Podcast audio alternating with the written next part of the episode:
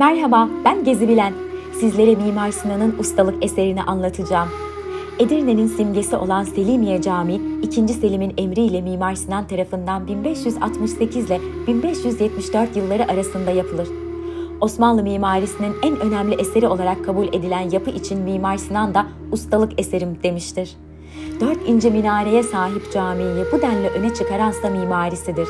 O güne kadar hiçbir mabette kullanılmamış bir tarzı benimseyen Mimar Sinan, camiyi tek bir kubbeyle örtmüş, herhangi bir yarım kubbelerden faydalanmamıştır. İçerisindeki süslemeleriyle de hayranlık uyandıran camide çini süslemeleri ağırlıktadır. Bu süslemelerde 101 farklı lale motifi kullanılmıştır. Selimiye Camii'nin üç kapılı avlusunda şadırvan, Sıbyan Mektebi, Darül Kurra, Darül Hadis, medrese ve imaret bulunur. Edirne'nin her tarafından görülebilen cami 2011'de UNESCO tarafından Dünya Miras Listesi'ne alınmıştır.